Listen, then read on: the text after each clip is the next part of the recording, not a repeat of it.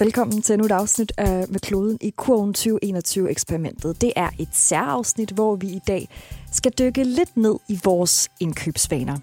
Jeg hedder Tal. Jeg er udover at være radiovært på Nova, også vært på podcasten her, og ikke mindst en deltagende forsøgskanin i det her vanvittige eksperiment, som vi har besluttet at kalde 2021-eksperimenter, hvor jeg samlede 10 modige danskere forsøgskaniner har øh, kastet mig ud i hver måned at få en ny udfordring for at ændre verden til et bedre sted, men også for at øh, ændre vores egen hverdag og ikke mindst vores vaner. Og øh, i dag, der skal vi dykke lidt ned i vores allesammens indkøbsvaner. Jeg vil gerne lige starte med at fortælle en lille historie, for øh, dengang jeg var barn, så var noget af det værste, jeg overhovedet vidste, at tage med min far i det lokale bygmarked der var bare ikke lige noget spændende ved at stå og se på skruer og ravpluks, når man var en, øh, en 8-årig pige. Men når jeg så en sjældent gang imellem blev slæbt med, så satte jeg straks kursen mod afdelingen for el og belysning, for der var en masse spændende farverige lamper, som jeg kunne stå og kigge på. Standerlamper, loftslamper, børnelamper osv. Og øh, så stod jeg der og så på smukke lamper, imens min far han så på ravpluks. Når jeg er ude og handle ind i supermarkedet den dag i dag, så har jeg en tendens til flux at øh, sætte kursen mod den dejlige spotbarhylde, fordi det er lidt på samme måde som dengang jeg var barn i byggemarkedet er det mest interessante og spændende at kigge på i hele butikken. Der er det der kreative indslag i en kedelig indkøbstur. Du kan risikere at finde en blomsterpude, eller et puslespil, eller en badekåbe til, øh, til en favorabel pris. Men det er jo ikke altid den blomstrede pude eller badekåben, jeg kommer for at købe. Nogle gange så er det jo aftensmaden til de næste tre dage, jeg egentlig skulle sørge for. Og med alt det, som 2021-eksperimentet har forsøgt at lære mig igennem de sidste fire måneder, så ved jeg jo også godt, at jeg er nødt til at gribe det lidt anderledes end når det kommer til mine indkøbsvaner. Og det er det, som øh, det her afsnit skal handle om. I sidste afsnit så talte vi om vores vaner generelt, hvorfor de er så svære at bryde. Og i det her afsnit så giver adfærdspsykolog Anne Mette Stål os nogle gode tips til, hvordan vi kan tage vores ønsker om nye vaner med, når vi konkret står der i supermarkedet og skal forsøge at lægge nogle gode, gamle vaner bag os og starte på nogle helt nye. Vi skal lige hilse på to af vores deltagere i 2021-eksperimentet, nemlig Christina Rivers og Karoline Skorup. Hej med jer. Hej. Hallo. Og lad os lige starte med at uh, få sat lidt ord på, hvem I er. Christina Rivers, er du sød at uh, fortælle lidt om dig selv, og ikke mindst dine indkøbsvaner? Jamen, øh, jeg er en velopdragen 32-årig kvinde. Det er mærkeligt, at kalde selv kvinde. Jeg er heller ikke en pige, jeg ved ikke helt. Hun køn. Og øh, Jeg øh, bor på Amager, og øh, hjemmepasser min søn, og har altid været vanvittigt økonomisk bevidst. Øh, som bare blev jeg kaldt nære. Det synes jeg ikke længere er. Men øh, jeg, jeg kalder det økonomisk bevidst. Og øh, jeg vil som sådan sige, at jeg ikke har nogen dårlige indkøbsvaner. I hvert fald ikke med madvarer. Øh, tøj skal jeg da ikke kunne sige mig fri for, jeg har lavet et par bummer der undervejs. Men med mad, der er jeg altså... Øh, der er det kloge hoved hjemme hos os. Tør jeg godt sige. Og Karoline, er du sidder så lidt ord på dig selv, hvem du er, og lidt om dine øh, egne indkøbsvaner? jeg, er en, øh, jeg er en 33-årig, meget uopdragen en indkøber. jeg, øh, jeg har overhovedet ikke... Øh, altså, hvis ikke, jeg, hvis ikke jeg laver en indkøbsliste, så kommer jeg hjem med alt muligt spændende og billigt ravelse, som jeg ikke havde i min vildeste fantasi troede, jeg havde brug for. Og så lad os øh, få hils på vores øh, ekspert i dag, adfærdspsykolog Anne Mette Stål. Hej og velkommen til dig. Tak skal du have. Anne Mette, det er jo tydeligvis to øh, forskellige personer, vi har med at gøre her på indkøbsturen. Øhm, altså, jeg, jeg er lidt nysgerrig på, sådan, hvor meget af vores indkøbsadfærd og vaner har vi med os allerede fra barns ben? og hvor meget opstår undervejs? Øhm, jamen det har jeg nok lidt svært ved at sætte nogle tal på, men altså det er jo klart, at vi bliver, vi bliver påvirket af nogen eller noget altid. Øhm, og om det så er influencers på Instagram eller vores forældre, eller om det er, at man øh, går i gymnasiet lige inden man flytter hjemmefra og lærer i biologitimen, at man skal købe økologisk frem på konventionel, som man er opvokset med. Altså det er lidt forskelligt, hvem der påvirker os. Det kan jo også være en ny kæreste, eller den veninde, man ender med at bo med, eller sådan. Så, så jeg har svært ved at sige, hvor meget øh, der er med hjemmefra, men jeg kan selvfølgelig sige, at vaner øh, er enormt styrende for os. Så hvis at... Øh, altså medmindre vi træffer en bevidst beslutning om, at nu vil jeg hellere købe økologisk eller vegansk eller et eller andet, som mine forældre ikke gjorde, jamen, så vil vi nok være tilbøjelige til at købe det samme, fordi vi er så styret af de vaner der. Okay. Hvordan kan det så være, at vi kan have to så markante forskellige tilgange til vores indkøbsvaner, som eksempelvis Christina og Karoline her? Det er jo selvfølgelig noget med baggrund at gøre, og så er det også noget at gøre med ens orientering og sin bevidste valg. Altså det lyder som om, det var Christina, ikke også, som, øh, som er meget øh, bevidst og ikke impulskøber på den måde, ikke har dårlige vaner. Mm.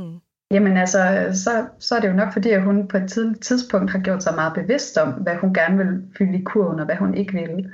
Hvor at, øh, hvis man ikke gør sig de der bevidste overvejelser, jamen, så vil det jo være vanerne, der styrer, altså den ubevidste automatikadfærd i højere grad. Og nu hørte vi så Karoline, som, øh, som gerne skal have en indkøbsliste med sig, ellers så har det en tendens til at stikke af. Kan du lige sætte lidt, øh, lidt ord på den her indkøbsliste? Øhm, hvilken, hvor stor en rolle spiller den egentlig i vores indkøbsadfærd?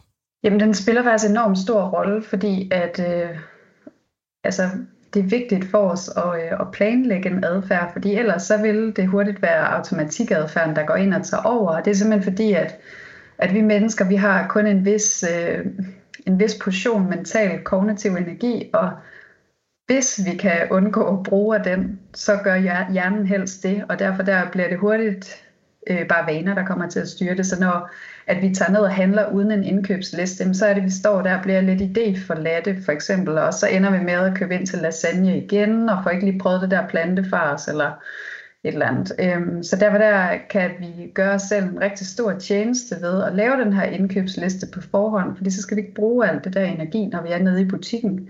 Og det kan være enormt rart for vores hjerner faktisk bare at sige, okay, så skal jeg have alt det her i grøn afdeling, jeg skal have de her mejeriprodukter og det her. Øhm, så den har enormt stor betydning for os.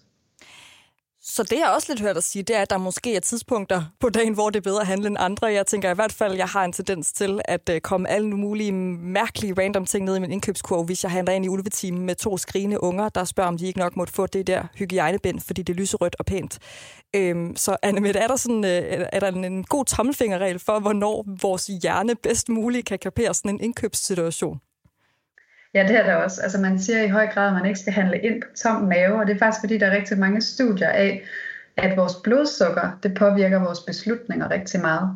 Så hvis det er, at vi, øh, vi handler ind ja, klokken 5, altså når vi vil være rimelig sultne og blodsukker forladte der sidst på eftermiddagen, så, øh, så kan vi have større tendens til at impulskøbe og komme alle mulige ting i kurven, vi ikke havde brug for.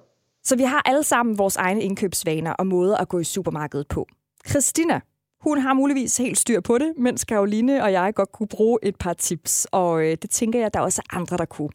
Vi vil jo faktisk ikke bare handle med kloden, men også med hovedet i kurven. Altså, det handler i høj grad om, at du skal bevidst gøre dig om, hvad du gerne vil have i din indkøbsvogn. Lidt ligesom det lyder som, at Christina hun har gjort fra en tidlig alder allerede.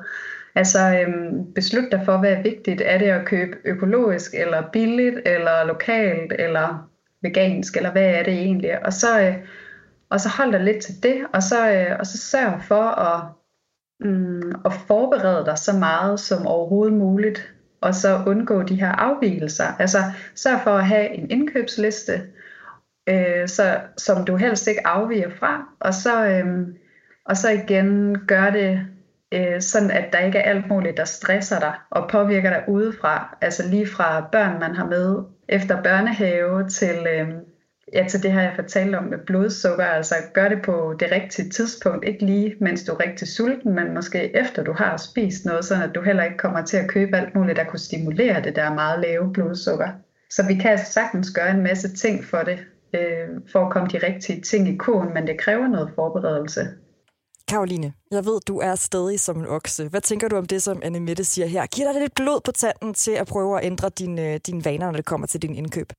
Men det er sjovt, fordi hvis nu du spurgte min mand eller nogen andre, der kendte mig, så ville de sige, Karoline, hun har styr på pisset, hun ved det. Hun ved alt, hvad der foregår i hendes økonomi, for eksempel. Hvis du ringede til min bankdame, så ville hun øh, kunne huske historien om, øh, da vi sad til sidste møde, om hvordan jeg vidste alt ned til øh, den mindste øre. Øhm, så jeg føler et eller andet sted, at jeg har mega meget styr på min økonomi. Og jeg tænker lige sådan hurtigt her, det er måske fordi, at jeg sådan har sat nogle rammer, nogle grænser. Altså, jeg har sat et beløb af til det her om måneden, hvis man kan sige det sådan. Der, jeg har en budgetkonto, eller en, hvad hedder det, en madkonto. Der, der, jeg må bruge så og så mange penge. Jeg har lommepenge, hvis man kan kalde det det. Øh, og jeg må bruge de penge, og dem forvalter jeg så. Og så vælger jeg et eller andet sted øh, at bruge nogle af de her penge på de her fjollede køb, øh, som giver mig den her lykkefølelse.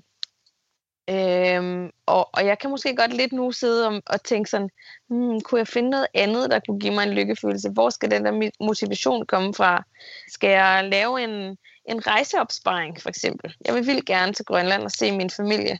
Kunne jeg måske øh, sætte det som mål, øh, i stedet for så ligesom holde øje med den der konto, og så have følelsen af, at jeg hurtigere kommer tættere på min familie?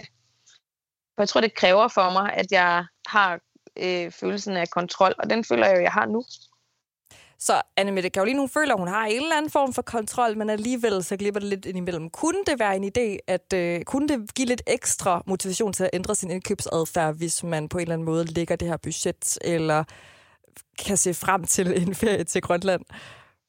Jeg synes at det lyder som en rigtig god idé. Øhm, og, og ligesom allokere de der penge, man bruger på impulskøb til øh, for eksempel en rejseopsparing i stedet for. Fordi det er jo det der med, når vi har sat nogle penge af, og egentlig ikke øh, sådan gået ind og truffet en helt bevidst beslutning om, hvad de der penge skal bruges til, jamen så, så lader vi jo ligesom bare hjernen sådan gøre lidt sit eget arbejde, og så bliver det hurtigt til ja, chokolade og skøre ting nede i, øh, i supermarkedet som måske alligevel ender i skraldespanden, fordi vi ikke lige får det spist eller et eller andet. Så, øh, så altså, jeg slår jo altid på trummen for, at jo flere ting, vi kan bevidstgøre os om, altså øh, og gøre til bevidste beslutninger, bevidst handling, jo bedre. Fordi at det kan godt være, at man siger, at jeg impulskøber ikke særlig meget, men man ved bare fra psykologien, at vi mellem 50 og 95 procent af tiden træffer øh, beslutninger ubevidst og helt automatisk, så vi har sådan en antagelse om, at vi er meget bevidste, også for eksempel i vores indkøbsadfærd, men det er vi bare faktisk ikke. Karoline, du havde også lidt spørgsmål til Anne Mette på faldrebet. Nu i forhold til alt det her med 2021-eksperimentet, så øhm, handler det jo et eller andet sted om at bryde vaner. Øhm, og øh, jeg synes, at det har været nemt i den her periode, hvor vi har øh, haft eksperimentet kørende, men efterfølgende så er der rigtig meget, der falder til jorden.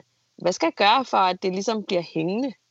Jamen, altså, der er ligesom to ting i det. For det første, så skal man bare anerkende, hvor, øh, hvor fastgroet sådan nogle dårlige vaner de er. Fordi de ligger virkelig dybt i os. Og når vi så træffer en beslutning om, at vil jeg gerne ændre en vane, jamen så er man egentlig meget motiveret oftest. Og der øh, plejer man sådan at tale om det som, øh, at, det, at der findes motivationsbølger. Altså, så når man sætter sig for at ændre en vane, så er man på toppen af sådan en bølge.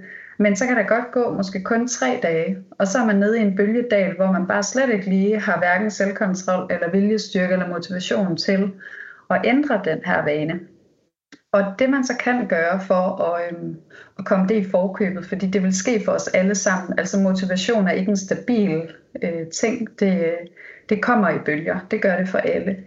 Øhm, så det man kan gøre for så at, øh, at sikre sig, at man bliver i denne her hvad kan man kalde det, motivation, eller sørge for at, at få ændret den dårlige vane, jamen det er at udnytte bølgetoppene til at gøre det nemmere for sig selv i en bølgedal, altså hvor man ikke har motivation, og, øhm, og, øh, og vedblive i den her adfærdsforandringsproces, som det jo er at skulle slippe en dårlig vane. Så det kan jo være det her med, at man siger, okay, jeg vil gerne øh, blive meget bedre til at handle ind, så nu er jeg super motiveret, og så sørger jeg for, at hver eneste søndag, så lægger jeg madplan og laver indkøbsliste, og så sørger jeg for ikke at handle ind efter arbejde, men jeg gør det øh, for eksempel søndag, øh, lige efter frokost eller et eller andet. Øhm, var det svar, Karoline? Ja, både og. Øh, fordi jeg forstår godt det her med, at man skal fremme de svage situationer. Men grunden til, at det ligesom knækker oftest, det er jo, hvis man ikke har fået fremmet en svag situation, som man måske ikke har fået forudset, eller ja, eller fået gjort noget ved. Altså for, det handler jo et eller andet sted om, at man skal gøre det. Man skal kunne fremme de svage situationer i lang tid nok, til det er blevet til en vane. Altså ja. til det sidder fast. Og hvis mm. man så falder i gang på gang, før det sidder fast, som gerne skulle, er det 21 dage eller sådan noget, før at man ligesom er ved at oparbejde en ny vane? Øh, ja, det, altså jeg tror i hvert fald, at øh, der er ret mange psykologer, der er imod den der, fordi det kan sagtens tage meget, meget mere end, øh, end tre eller fem uger. Så, okay, så er det ja. måske der, der, det går galt for mig, ja. at jeg sådan tænker, øh, at den burde være der efter 21 dage. Ja, det er ligesom det, jeg har fået sat fast op i mit hoved. Og hvis den ja. så ikke er der, så føles det måske som sådan en fiasko. Ja, Øhm, jamen det kan jeg godt forstå, men der skal man også bare huske at være god ved sig selv, og ligesom bare acceptere, at der vil komme tilbagefald, fordi det er der jo også for øh, folk, der forsøger at ryge stop, eller stoppe med at drikke alkohol, eller sådan nogle ting. Der vil altid være tilbagefald, fordi at vaner de er så indgroet i os, så man må slet ikke sætte et mål om, at om 21 dage, så er, så har jeg en ny vane. Fordi at sådan fungerer det bare slet ikke. Altså for eksempel mobilvanen, som vi talte om i sidste afsnit, Jamen det er jo sådan, der er jo nogen, der kan tjekke deres telefon flere hundrede gange om dagen. Og det er jo en meget sværere vane at komme af med, eller, eller stoppe med at ryge cigaretter, eller sådan nogle ting, som også har det fysiologiske komponent i sig i øh, sådan afhængigheden. Altså, der er jo bare nogle vaner, som vil tage meget, meget længere tid at komme af med end 21 dage. Jamen, det giver selvfølgelig god mening.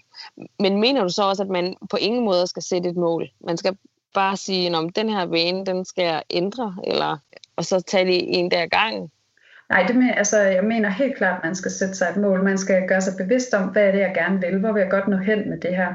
Og når man så har, øh, har sat sig det mål, så ved man fra adfærdsforskningen, at det kan være enormt gavnligt at lægge en plan. Altså sådan, okay, hvordan gør jeg så?